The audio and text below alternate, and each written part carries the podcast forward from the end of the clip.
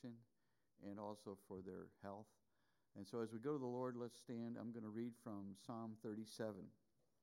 And I like to read God's word before we go to prayer because God's word is true. And when we just dwell in the truth, it sets our mind so we can come to the God of truth and ask Him to bless us. So Psalm 37 says this Fret not yourself because of evildoers, neither be envious against the workers of iniquity. For they shall soon be cut down like the grass and wither as the green herb. But trust in the Lord and do good. So shall you dwell in the land, and verily you shall be fed. Delight yourself also in the Lord, and he will give you the desires of your heart. Commit your way unto the Lord.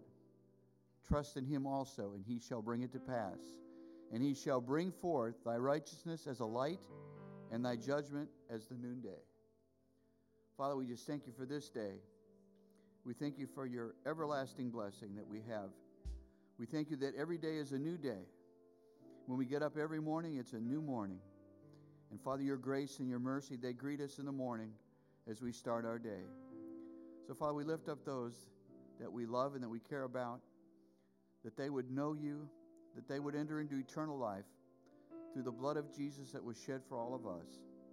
And Father, we pray for those that need a touch in their body. We thank you for healing and deliverance and freedom from all the power of darkness. For you alone are God, and you are victorious in everything. So, Father, we praise you tonight as we come into your house. Open our hearts and fill us with your spirit to overflowing, for we acknowledge that you alone are God. We pray in Jesus' name. Amen. Amen.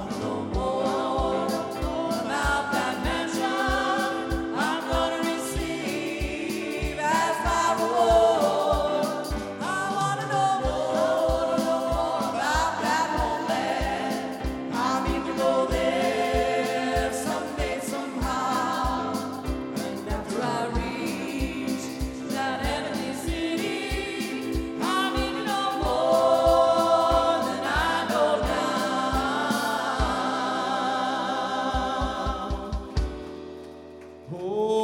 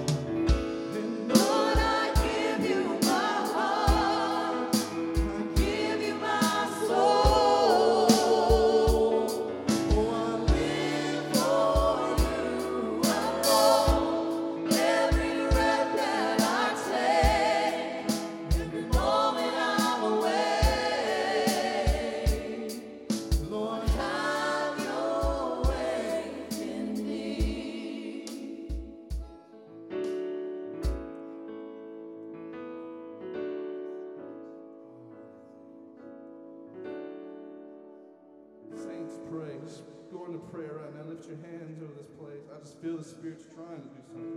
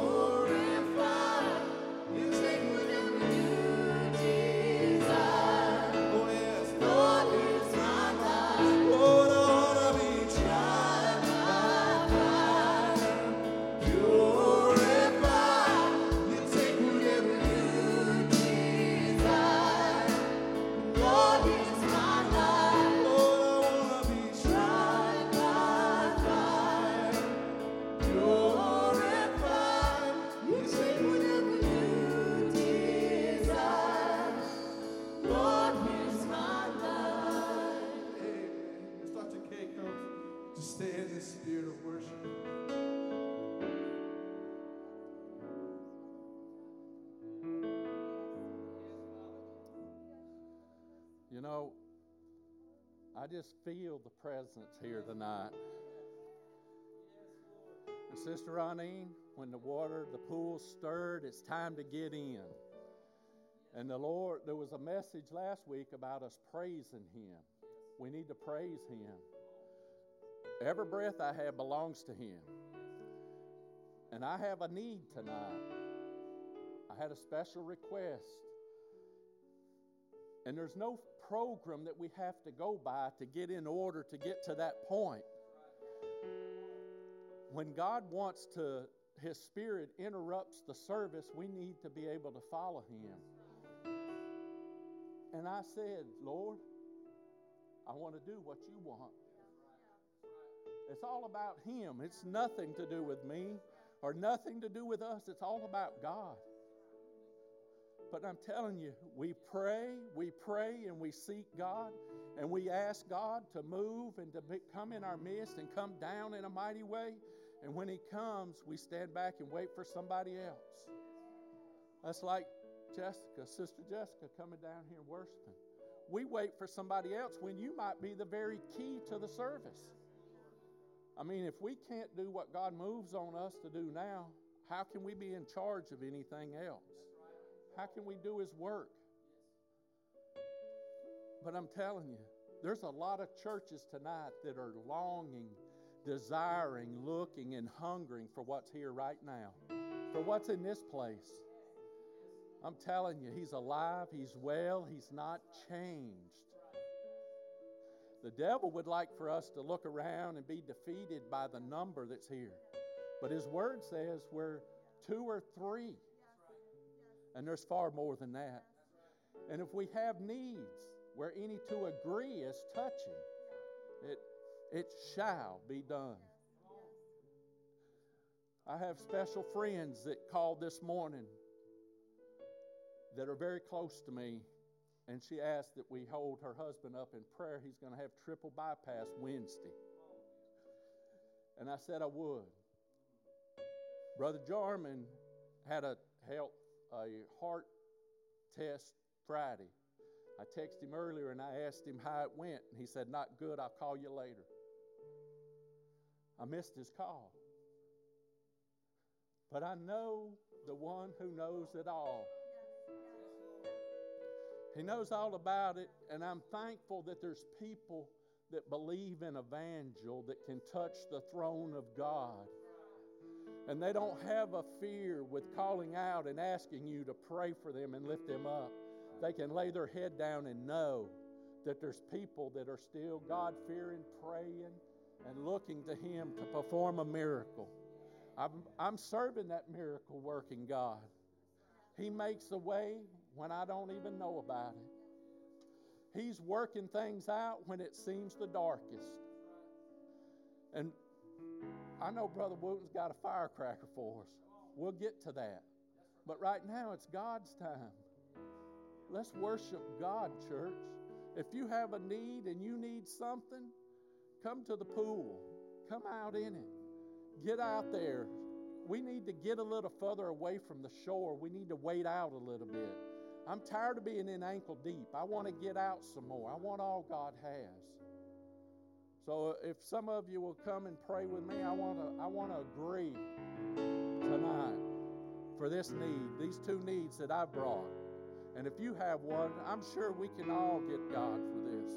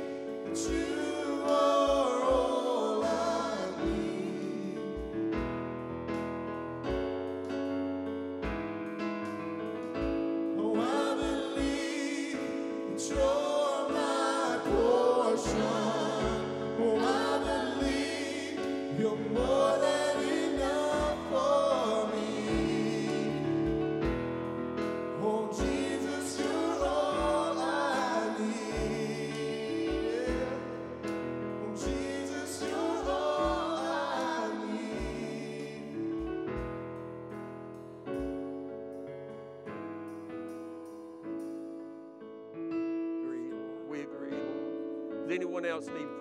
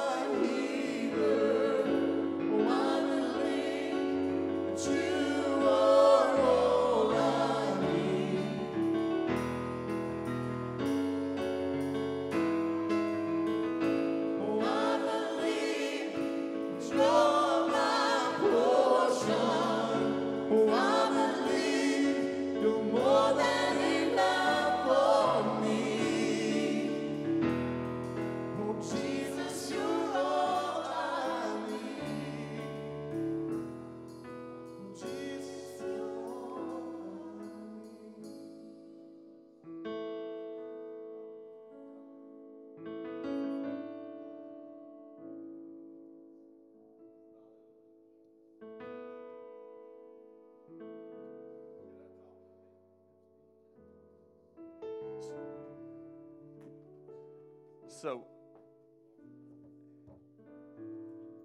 we'll get back to the normal order here in just a second. I want to talk with you for just a minute. I believe that while we were worshiping, God reminded me of something that was happening here and that we want to just wipe it out right now. I'd rather take care of it right on the front side of what God's wanting to do in this congregation. He wants this to be a spirit led, spirit gifted congregation. Okay? And for that to happen, we have to understand and operate according to God's word in 1 Corinthians 12, 13, and 14. And so, what was happening here just a moment ago is 12, four, uh, chapter 14 was happening. A word of prophecy came to us. It came through Doug. It was a word that God gave us. He gave us that word, and there's a hesitation in the body to operate in the gifts. That's why He would pull one out and put them before you to give a word of prophecy.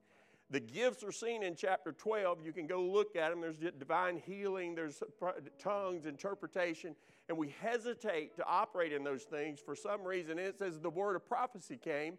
God's here, but we back up when He shows up. Don't back up when He shows up, lean in.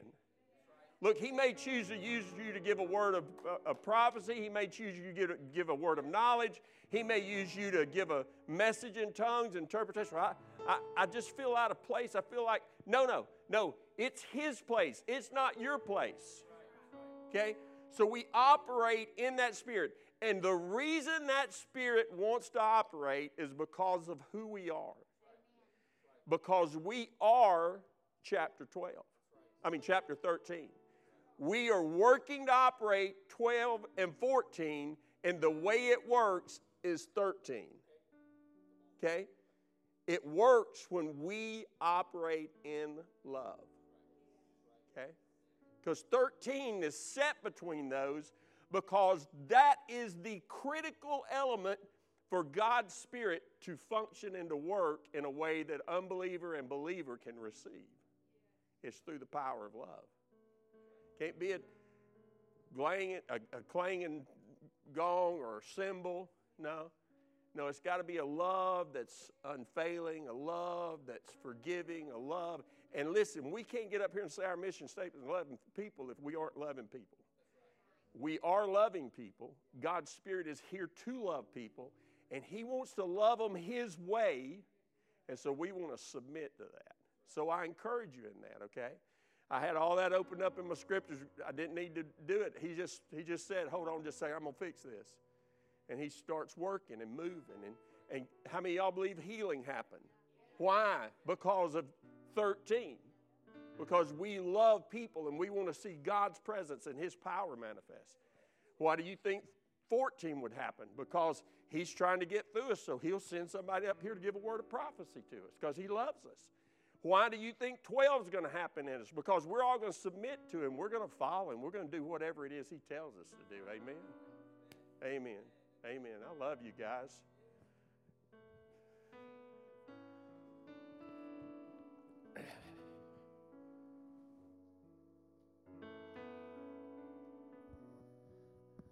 You know, Doug mentioned this, but when Sister Jessica came down to, to worship God,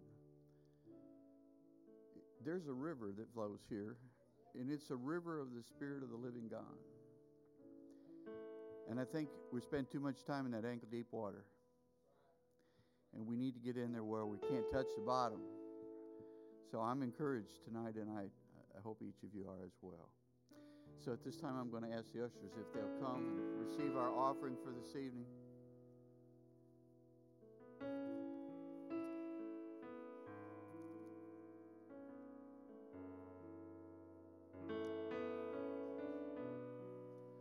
So, Brother Roy, would you pray over our evening offering, please?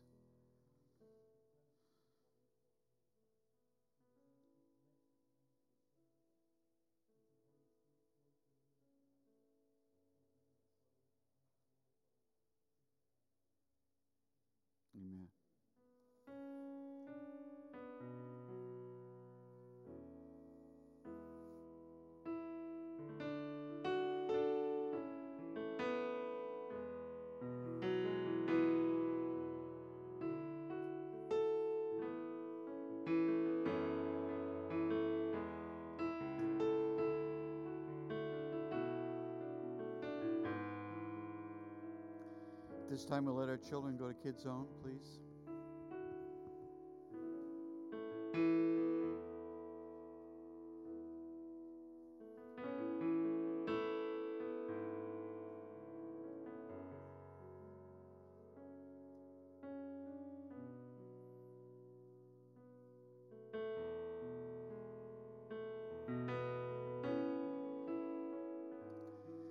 We know that God inhabits the praises of his people, but he also inhabits his word. So keep your hearts open as Pastor comes to share the word with us.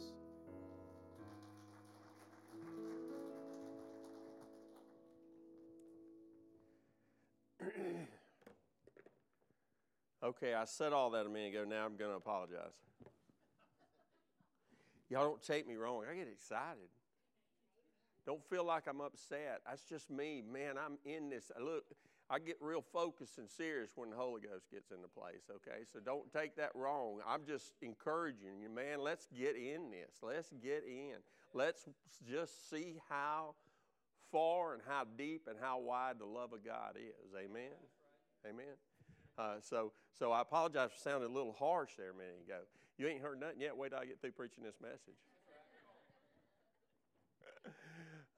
okay, okay. And that was really meant to lead it. You know, who was it said earlier? I think it was Jessica said every every every joke has a little truth in it. Is that what Jessica said?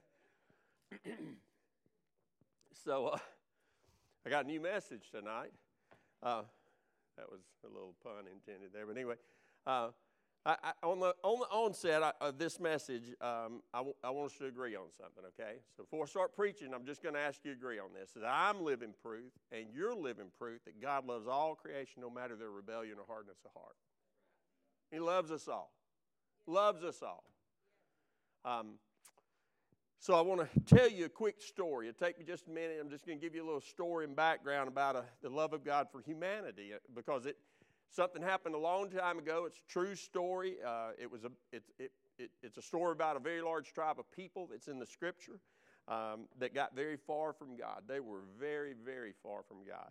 Um, they had experienced great pain and suffering, and in trying to deal with that pain, with the pain that they had experienced, they got sort of blinded by their own circumstances, and they began to adopt all kinds of pagan worship in their life, okay? Which is not uncommon. When we get discouraged and when we get disoriented and when we start to remove ourselves from the presence of God, we're going to do something, and that's what began to happen in them. And they were raising their children to be just like them. In fact, um, this average sized tribe became a really mighty people and, and, and, and became a force on earth. Now, I'm not talking about America, and I'm not going to tell you a Jason Bourne story, okay? This is for those who are movie watchers. Anyway, uh, this, is a, this is a true life group of people that are found in the scripture. In fact, uh, the fact is, most of the, most of the world despised this group of people, and the, their hatred had led to, to untold amounts of war and violence. Uh, they had even developed elite groups of warriors, if you do a study about them, uh, who specialized in interrogation and torture. Um, it does sort of sound like, but anyway, uh, uh, they were very proactive in protecting their homeland, and it became more and more. Uh, it became it became more than I guess like you should say self-preservation.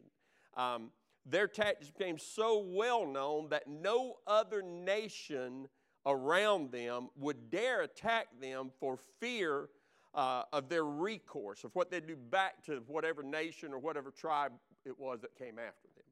Uh, they wanted others to fear them. They were very committed to that. But the, the overzealous, the overzealous leaders, bad ones in the group, uh, got into the leadership of the, of the nation and corrupted the pro- their population, which is not unheard of, okay? Yet God, in His mercy, loved this group of people because we've already agreed we're living proof God loves all creation, no matter their rebellion or hardness of heart. Um, so the people were the Ninevites.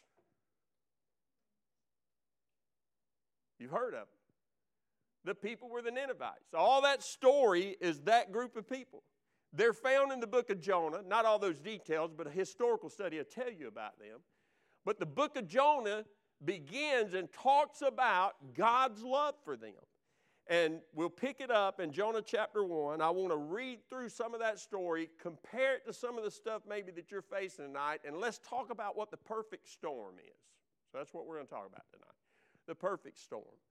Uh, Jonah 1, verse 1 and 2 read this way The Lord gave this message to Jonah, son of Amittai Get up and go to the great city of Nineveh, announce my judgments against it, because I have seen how wicked its people are. Uh, so the question becomes, and I'd ask this to any of us what do you do when God speaks to you? It's a fair question. What do you do when God speaks to you? The Lord gave this message to Jonah.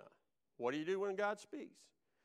For Jonah to disobey the word of the Lord right here meant that he was not only running from the word the Lord had given him, ultimately it means that he was running from God himself. What do you do when the Lord speaks? What, what do you do? And here's a powerful thought. How many times, how many times in your life, in my life, in our lives, do you think that God might actually speak to us? Give us a message. Tell us something specific. I want to think He wants to do that through His Spirit all the time and through His Word. But I mean, this was pretty serious. I mean, this was God talking to him. So this was a very powerful moment to turn our backs, to think about this in our context, to turn our backs on one of these moments, to not listen, as we talked about this morning, to not listen uh, to one of these God thoughts is to move into some very dangerous territory, I think. Amen? When God speaks to us, we need to obey.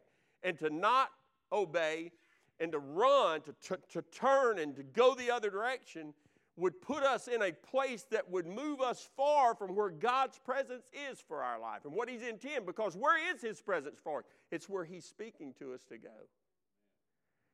So Jonah 3, uh, 1 3 picks up. But Jonah got up and went in the opposite direction. we could stop right there. I mean, he got up and went in the opposite direction to get away from the Lord. I mean, he, he's not only he's not only heard this word and gets up and goes in direct it admits right here, look, he's trying to get away from God. How many, I mean, how, how big a chance is that, Dr. K? I mean, come on, let's be honest about this. God's everywhere, amen? So he went down to the port of Joppa where he found a ship leaving for Tarshish. He bought a ticket and went on board, hoping to escape from the Lord by selling to Tarshish. Here's you a fact. I'm going to give you a quick fact. It's one thing to not be able to hear from the Lord, but it is a totally different thing to be able to hear Him and run like crazy the other direction. Amen? I mean, it's one thing to be in one of those spots where you're saying, Oh, God, where are you? But it's another thing to be in a place where you're saying, I hear you, God, I hear you, God, and you're headed the other direction. God's plan for our lives always includes the forming of Christ in us always includes it. His work from the day you asked Jesus into your heart was to shape Jesus into who you are. It's to make you into the image of Christ for the world to see so that they have a witness of His love for them. And so we recognize that spitting image we talked about this morning, that that speaking likeness, that spitting image that we talked about this morning is something He's working in us to where we're speaking likeness. We're talking like He would talk. We're saying His words. And, and if I don't particularly like God's plan, I don't think I get to vote on that. Amen. You say, well, that doesn't sound very fair. All right, I, I, will say it this way. When you submit yourself to God, you don't get a vote from that point on. You're His. You're, we move from what? We, we moved that thought. We were talking this morning and said it, the word translates servant. I'm now, I don't belong to myself anymore. I'm His. Jonah was His prophet. Jonah wasn't Jonah's prophet, Jonah was God's prophet. And so he reached this moment in his life where he had this choice. Was he going to obey or was he going to disobey? Uh, whether your decision is, whatever your decision is, I'm going to give you a thought right here. Whatever your decision is to obey or to disobey, that decision creates a new future. That decision create begins. Boom, new future starts right there. You either create a God future or you create your own future. And the more of your own future that you create, the more pain you'll have in your life. Why? Because you, you're not going God's direction. And I, I got a phrase.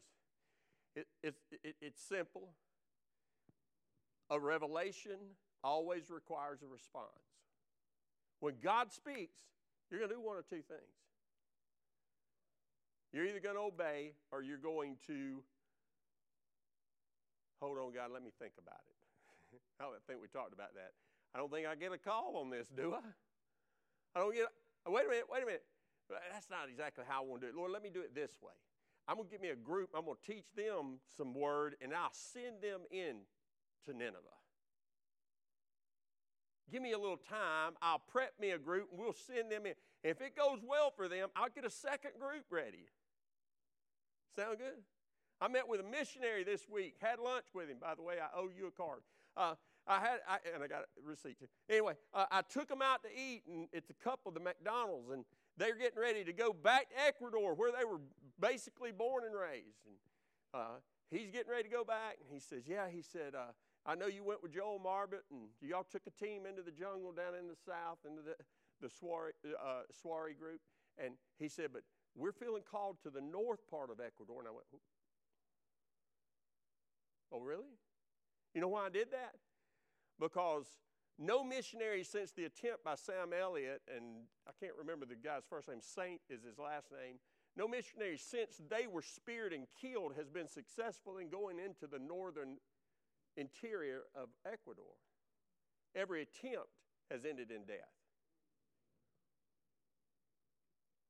So my immediate thought was, you're going to build you a team and maybe send them in?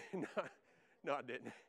I did think about what I'd been studying, and I thought to myself, if God's called them, who am I to question that? Who, their mom and this, this guy's dad has been a missionary forever over there, and they've never been able to penetrate the north, but his son believes he, God's called him to it.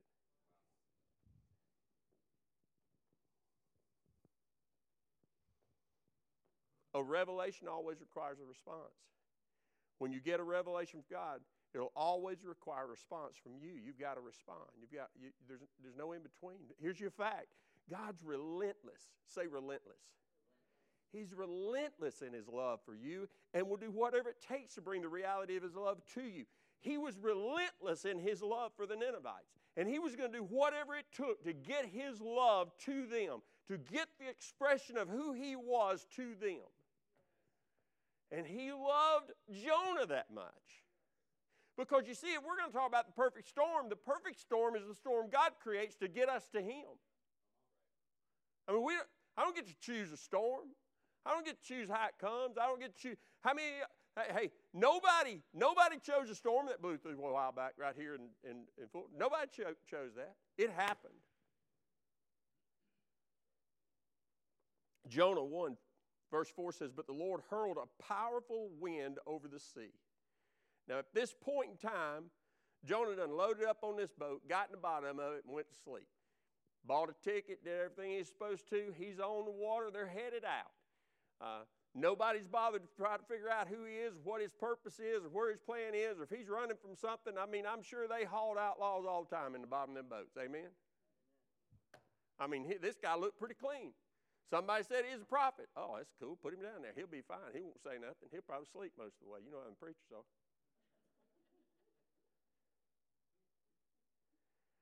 But the Lord heard a powerful wind over the sea, causing a violent storm that threatened to break the ship apart. So, first, the thing that becomes clear to me is the Lord gave this message to Jonah get up and go to the great city. And Jonah, Jonah says, No way, I'm not going to do that, Lord. So God says, Okay, okay, I'll see you at point B. So my question tonight is: Are you at point B? Are you at point C? Are you at point F? Are you out there at T? Where are you at? Because it doesn't matter. God's in the alphabet. He's at every point, he's at every stop. He, he controls the winds, he controls the waves. What are you running from? Jonah 1 8 through 10 says, Why has this awful storm come down on us? These guys have, they've already tried to ride this thing out. It's got worse and worse, and now they're huddling up, holding on to each other, trying to keep them getting tossed off, and they're beginning to wonder why, why has this awful storm come down? You read the verses, they've already prayed to their gods. If you take time to read uh, five, six, seven, you read that through, you see they don't cry out to their gods. What's going on? What's happened? Who are you? so they've narrowed it down to the guy that's asleep in the bottom of the boat. Who are you? What is your nationality? Jonah answered.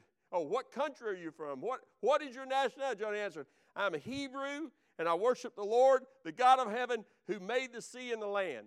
The sailors were terrified when they heard this. Why? Because they was on the sea that that God had made. Amen? And they realized he must be mad at this fella, and he's on our boat. So what are we going to do? What, what are we? Sailors were terrified, for they had already told they had already, for he had already told them he was running away from the Lord. He'd already said, I'm getting out of Dodge because God's told me to do something, I don't want to do it. Oh, that's fine, go ahead. Oh, why did you do it?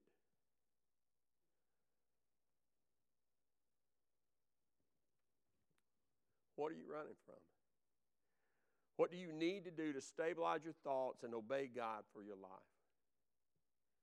Obey what He's saying to you. Obey what He's calling you to. What do you need to do? I, I give you real simple points. The simple answer is you need to lean in. You need to admit God has a plan for you, personally, for you. You need to accept His word for your life today. You need to accept what He's saying to you. You don't need to question it. You don't need to try to reason through it. You don't need to try to find out if anybody else is doing it. You need, if he said it, you need to do it. That's sort of like the Spirit moving in the service. If he's telling you, I need you to speak right now, you don't need to wait and see if Johnny over there is going to speak. You need to obey. We're all under the submission to the same God and the same Spirit. If it's out of hand, I'll let you know because he'll tell us. We're not scared of that. Amen. And then you need to draw close to God. What happens when you do that? The scripture says He'll draw close to you. Man, isn't that what we're all after? What's the perfect storm about? The perfect storm is about getting us in a place where we get close to God. I believe some of us are experiencing the perfect storm in our life. And what happens when we find ourselves in the perfect storm? I want you to watch this. It's verses 11 through 16. I love it.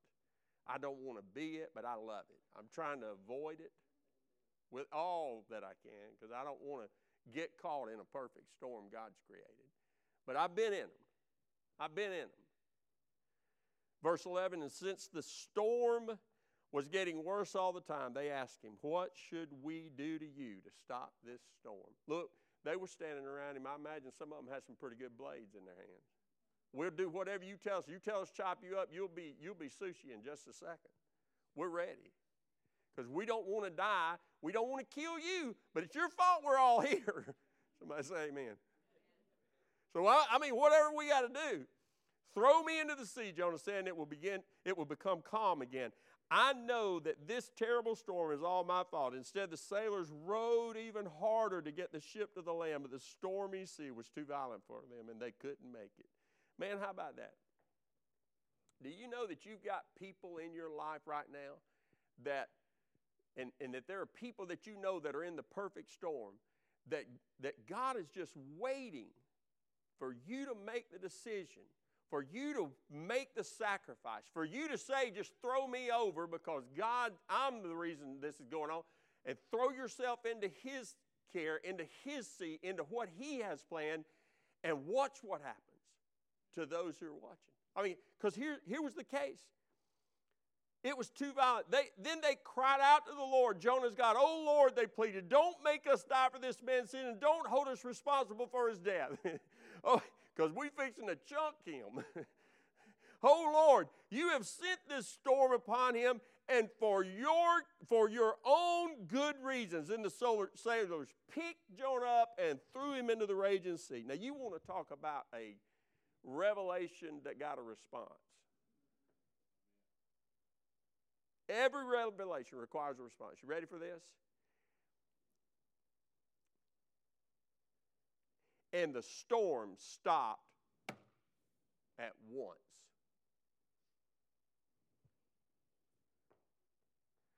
So when we do we believe that obedience can bring immediate response from God? Do we believe when we pray tonight that God heard that and He's acted on it? Because that's what we're talking about. We're talking about a revelation that requires a response. We're talking about them doing what they were told, and immediately God responded right here. As a matter of fact, the sailors were awestruck by the Lord's great power, and they offered him a sacrifice and vowed to serve him. They had prayed to every other God they knew, but once they saw the power and the presence of God, they yielded to it. My goodness, y'all. That's, that's, that's evangel. That's evangel in Mount Olive.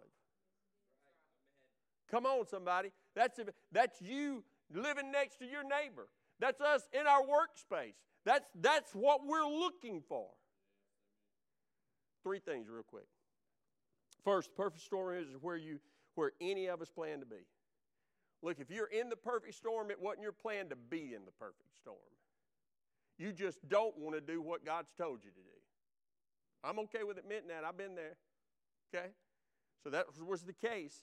It's, it's, it's a group of events. What is the perfect storm? It's a group of events that converge on our calendar, that converge on our plans. It's a group of events that we have no control over, and it seems like they come from everywhere, and all of a sudden we're in it. God selected this particular time to deal with Jonah. No. God selected this particular time to deal with the great city of Nineveh. That's where we started, remember? God selected this time in your life to deal with something greater than you are, bigger than you are. A plan for Him to express a love that He's been holding and trying to get to a people. You're the prophet, you're the servant, you're the one who's just got to obey to watch miraculous things happen. Second, the perfect storm is where your will and God's will collide. Matter of fact, it can happen in a person, in a marriage, in a family, in a job, or in this case, in a prophet on a boat in the sea in the perfect storm. It can, it can happen anywhere. It, it, it, it, it's not controlled by us, it's something that God works. The storm had just formed over Jonah and his chosen path. Why? Because God was trying, God told Jonah to go northeast to Nineveh, and Jonah got on a boat headed south towards Joppa. So God said, That's okay. I'm going to I'm going to get to you because I love Nineveh, I'm going to love you. It's just going to be tough love for a little bit. Matter of fact, if we read further, I think it'd be worth you just saying, I'm not going to preach on the rest of that chapter, but that chapter is so good. I mean, the great fish swallows him and he starts crying out to God. I mean, I, first off, I can't even imagine what it had to be like to be in that seaweed. Come on, how was he breathing? There must have been a pocket of air down there. Good Lord. Matter of fact, I'll read a scripture to you in a minute that's incredible to me. But, but back to the message. Here's a great question Why did God raise up Jonah as a prophet? Because, y'all going to just trust me in this, he was the closest in proximity to Nineveh.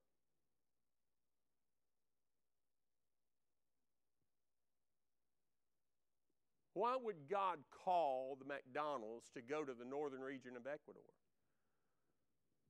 Because they had been raised in that country and they know and understand the need. Why? I mean, we wonder, well, God, I just wish you'd reach my mom and pa. What if he's calling you to reach them? You're the closest to them. Well, that'd be a perfect storm, yeah. you understand what I'm saying? We, for some reason, get fearful about what's around us and think that, you know, it's going to take a miracle of God. You're the miracle. We're the miracle. Amen? We're the miracle. We're the one God's speaking to. We're the one God's saying, go, calling to, trying to get us into a place that we're submitted to do what He asked for. Listen to me. God wanted Jonah to touch his neighborhood. God wanted Jonah to preach his message of repentance to the folks across the tracks, the people that we couldn't get to. Last, I'm going to give you the third thing. The perfect storm sometimes forms because we fail or refuse to listen to the Lord. I said sometimes. I would rather say all the time forms that way, but I'm not going to put 100% there. I'm going to put 99%. So I'll use the word sometimes. Jonah was called to take God's message to mainstream culture in the city of Nineveh where the wickedness had reached God's all I can stand point. Okay, I've had all I can stand. I love them. I'm going to reach them. I'm going to use you to do it. He was the closest in proximity to do it. He called him to do it. He took off the other way. So God sends this perfect storm in the midst of it rather than a whole ship boat, a shipload of people dying, a whole boatload of people dying. They, they obey what the prophet says, and they're not only saved from the storm, their lives are saved. They, they vow to serve this God that had done this miraculous thing. And then he gets swallowed by this great fish, and man, he's the story we're preaching on tonight. That's what some of you think. I mean,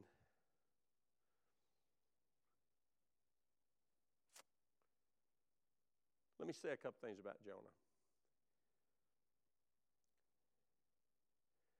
Jonah, Jonah had more than ad, attitudinal issues. He had, he, he, he, had something a little deeper in him. You know what it was? He hated the people in Nineveh. Let's admit it.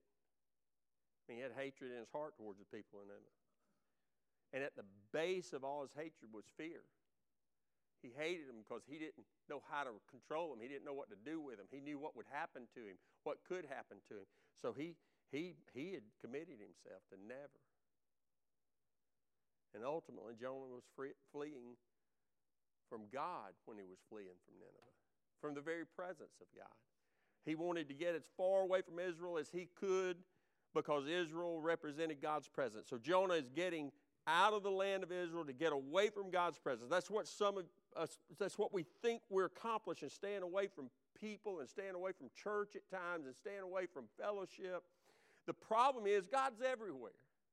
I mean, that's the problem. The problem with the plan here is God's everywhere. I can't go anywhere. I can't go to the heights. I can't go to the depths. I can't go anywhere without Him being there. Right? If, if, if, if you're running to try and stay away from God's presence, you came to the wrong place. You'll be at the wrong place every place you go tomorrow. You'll be at the wrong place every place you go this week because God's everywhere. And if He's calling to you and He wants to love people, listen, this is a reality. I'm going to give you a quick thought. God is about the nations, He's not about an individual. You say, oh, whoa, wait a minute. Yeah, no, no. He, he reaches an individual to reach the nations, but He's about the nations. So He'll put you in a storm to get the nation. He loves you that much. And so when we look at this and we begin to try to wrap our mind around it, the presence of God is in the place where sinners come to know Him. So why was it so powerful? What happened? What happened on the boat? It's because the presence of God showed up there. They, they didn't know. They didn't have message. It doesn't matter. Presence of God shows up. When presence of God shows up, you don't have to preach a lot. Say amen.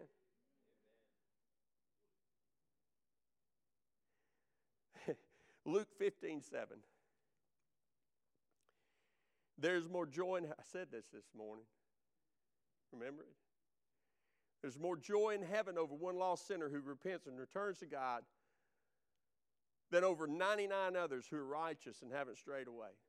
What happened whenever Rebecca came, surrendered her life to Christ? Man, when we got through praying, those girls had been praying so hard for this girl. She's been one month in the program, she told me. And she surrendered her life to Christ this morning in this altar. And they cheered and clapped and carried on. Man, heaven's a lot more noisy than that. That's why I weep every time I think about it. It's because heaven is so full of joy over the decision of a lost person coming to Jesus. I told y'all about that. I, I must say this. I know all about church, folks. I know all about our friends. I got some.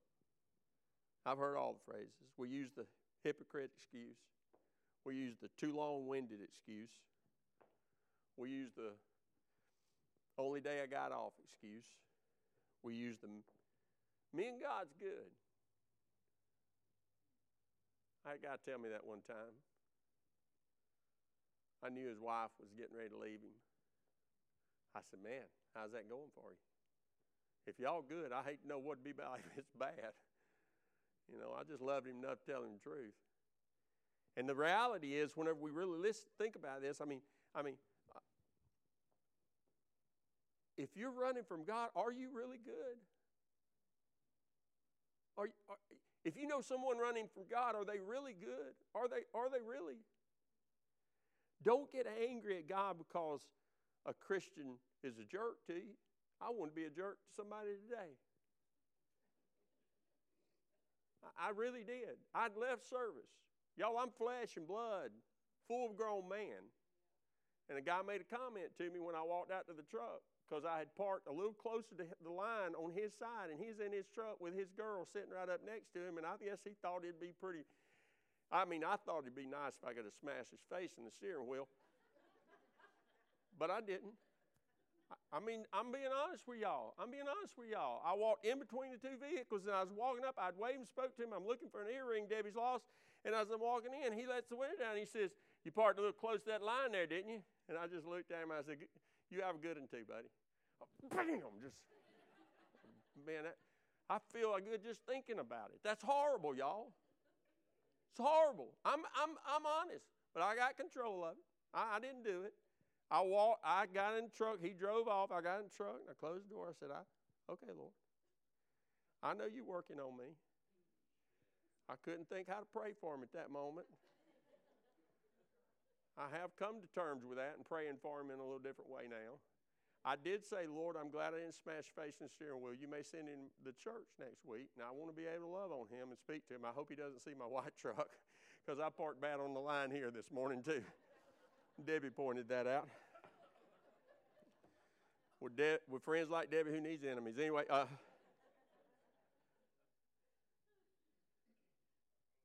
I mean, let's not get angry at God because folks is jerk. They're jerks to us. They're not.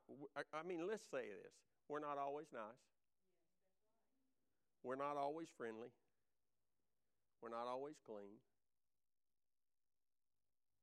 I have to tell old David, Nope, not today. I had to tell him, You ain't getting up. You ain't getting up. You're dead. I'm not going to let you live. If he'd have been alive today, there'd have been a mess in the parking lot. You understand what I'm saying? So, so I, I'm, I'm, I'm telling you, this is the reality of it. And people don't come to church and use us as an excuse a lot of times. So all I'm saying to you is this. That's why we use salvation and sanctification as parts of the whole work God is doing in us. Because I'm saved, I'm saved. But that hard work, that's the sanctifying side. I got to work on that. I got to work on. I talked about that this morning, and then I get tested the first thing whenever I leave. Don't think the devil ain't listening to what's happening around here. I still, I still have areas in my life He's trying. I'm God's trying to sanctify. Do I blame the devil for that? No, no. I, I, I admit that was a little storm God sent my way to say to me, "Hey, hey, yeah, let's see what you got, boy." Put you in a little test right here. I didn't win it, by the way. I'm going to have to take that test over probably.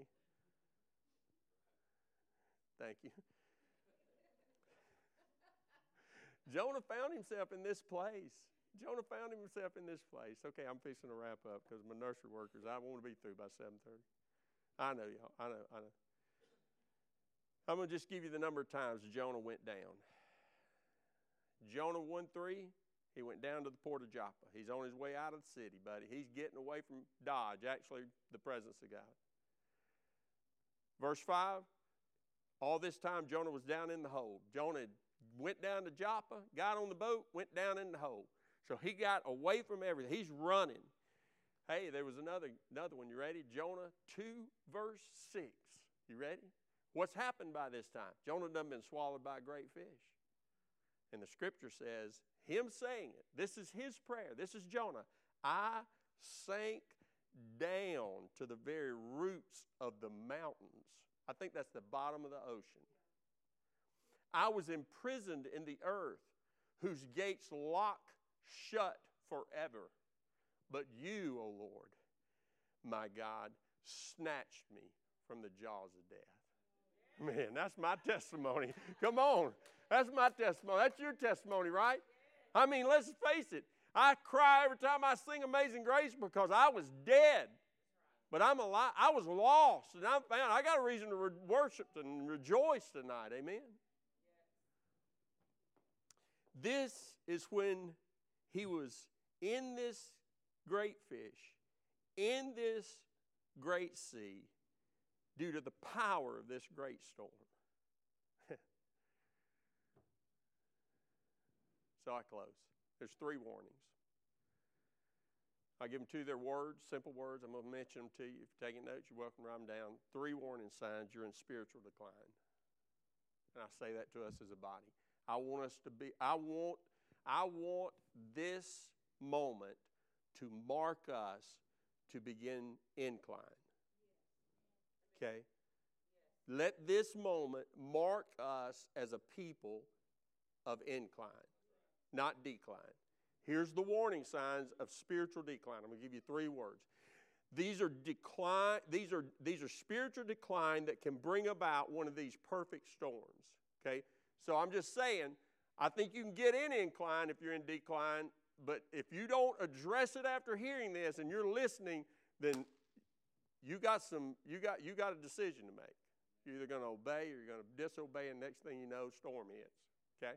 So that's my word to you. First word's rebellion. First sign of spiritual decline is rebellion. Rebellion leads you away from the presence of God. Rebellion always leads us away from the presence of God. So, what is rebellion? Is rebellion when, when I, I, I decide I'm going to dress different, when I decide I'm going to start going to the bar? Is rebellion when I. No, no, no, no. What is rebellion? Rebellion is when I choose to not choose God's presence.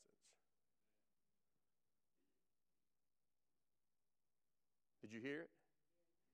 It's when I choose to not choose God's presence.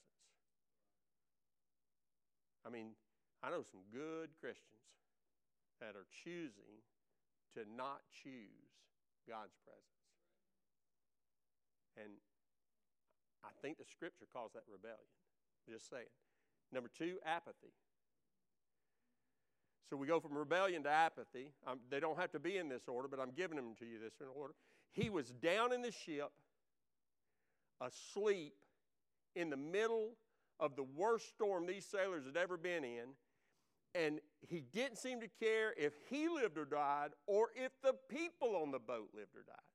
What is that? That's apathy. It's apathetic when we don't care about ourselves and look in the mirror and when we go out and we act like everything's fine because we don't care what everybody else thinks. Okay. And then, third, deafness. So, rebellion and apathy, then deafness. He was deaf. Deaf. At the bottom of the sea, in the in the belly of this fish, he, he couldn't hear the voice of the Lord. He had reached a point where he had become deaf to the voice of God. But then God answered. That's good. God showed up. You know what? When you get to where you, I can't imagine being able to hear like I do, and then all of a sudden not be able to. I can't imagine. And I, I, I've even got to where I wear like like hearing protection when I shoot because I'm scared I'm going to lose my hearing now as I get older because I, I, don't want to not be able to hear. I will ask Debbie multiple times, huh? But a lot of that's just trained, a learned habit. So I'm being honest. Jonah, listen to me. Jonah, because of the intentionally not listening, Jonah, because he had intentionally not listened, lost his perspective, and lost his hearing. He literally got put in a place where he couldn't hear. I mean, what was, what do you reckon? Blue, blue, blue, blue. I mean, he's in this fish, y'all. What is he hearing? Gurgling of digested food? Come on. Taking in seaweed and it's hitting him in the face. This joker, I mean, what's he hear? What? This is not normal life. Right? It's just not normal life. And when you rebel, when you get apathetic, you'll reach a deafness to where you seem comfortable in not normal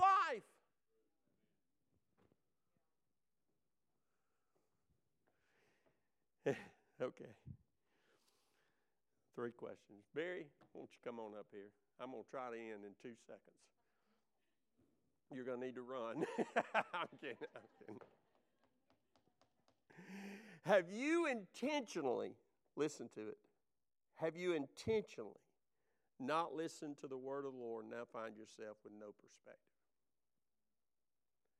Have you intentionally not listened to something God's saying to you about something and now find yourself maybe a little rebellious to what God's doing, maybe a little apathetic to what He's, call, what he's trying to do in those around you? Because I'm telling you, this is all about everybody else. It's about you, but He wants to use you to reach them.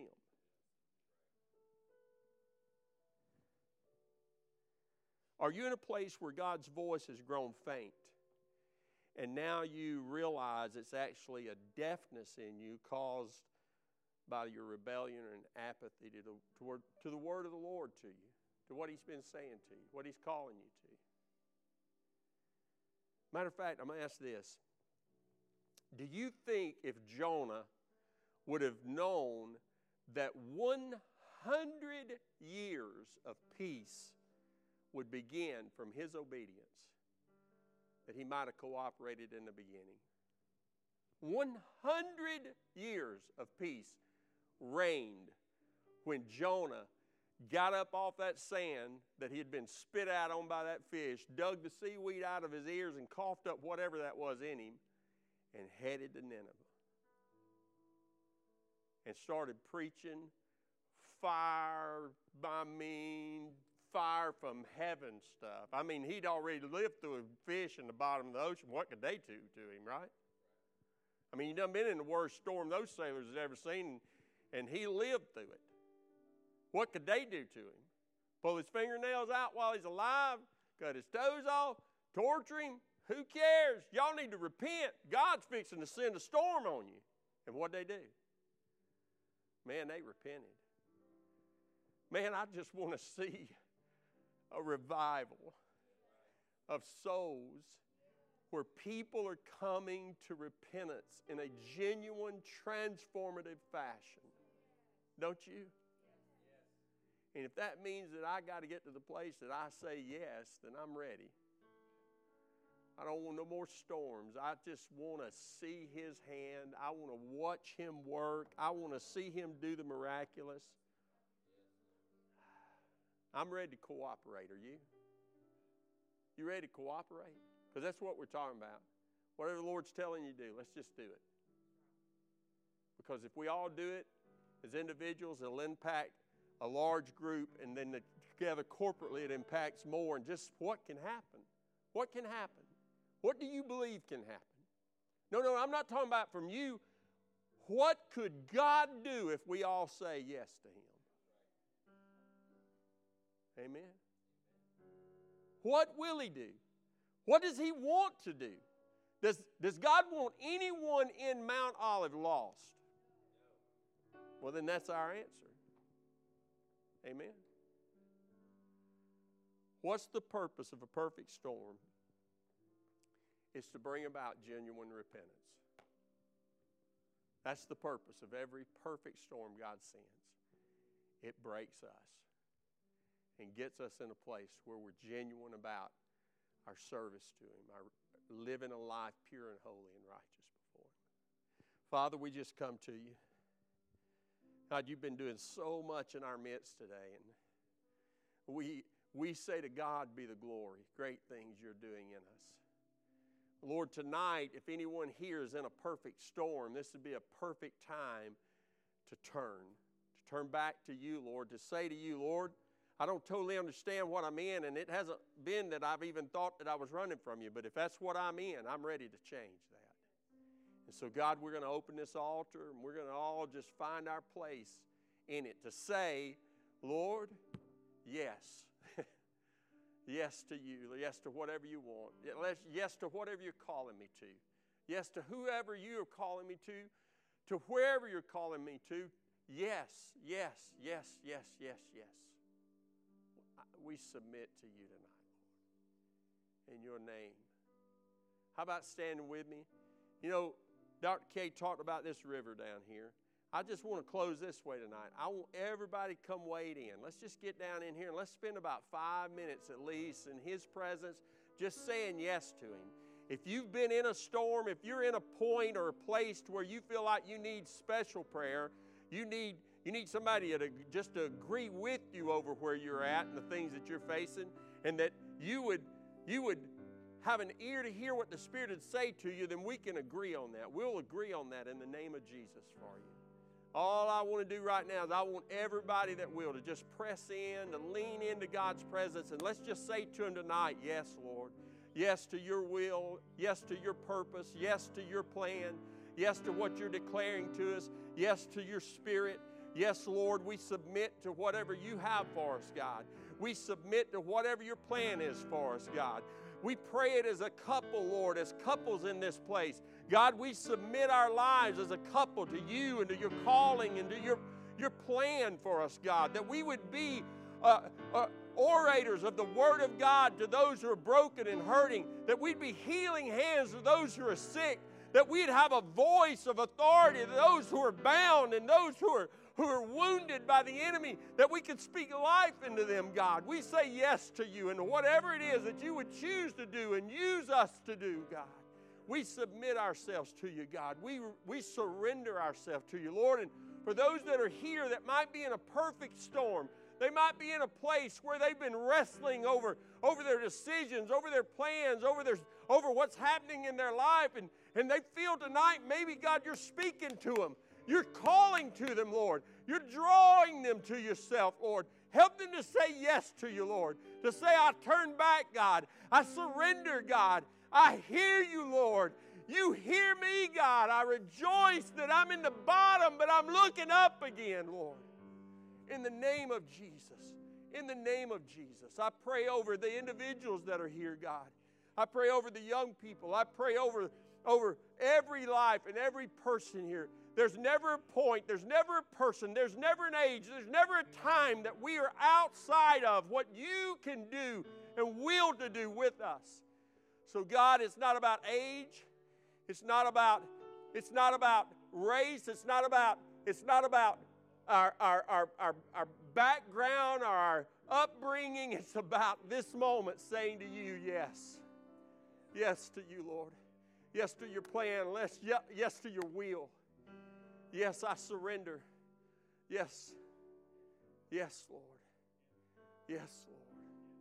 Thank you, Jesus. Thank you, Jesus. Hallelujah. Does anybody need special prayer?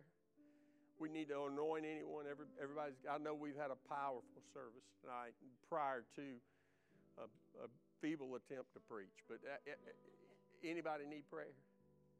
Hallelujah. Amen. All right.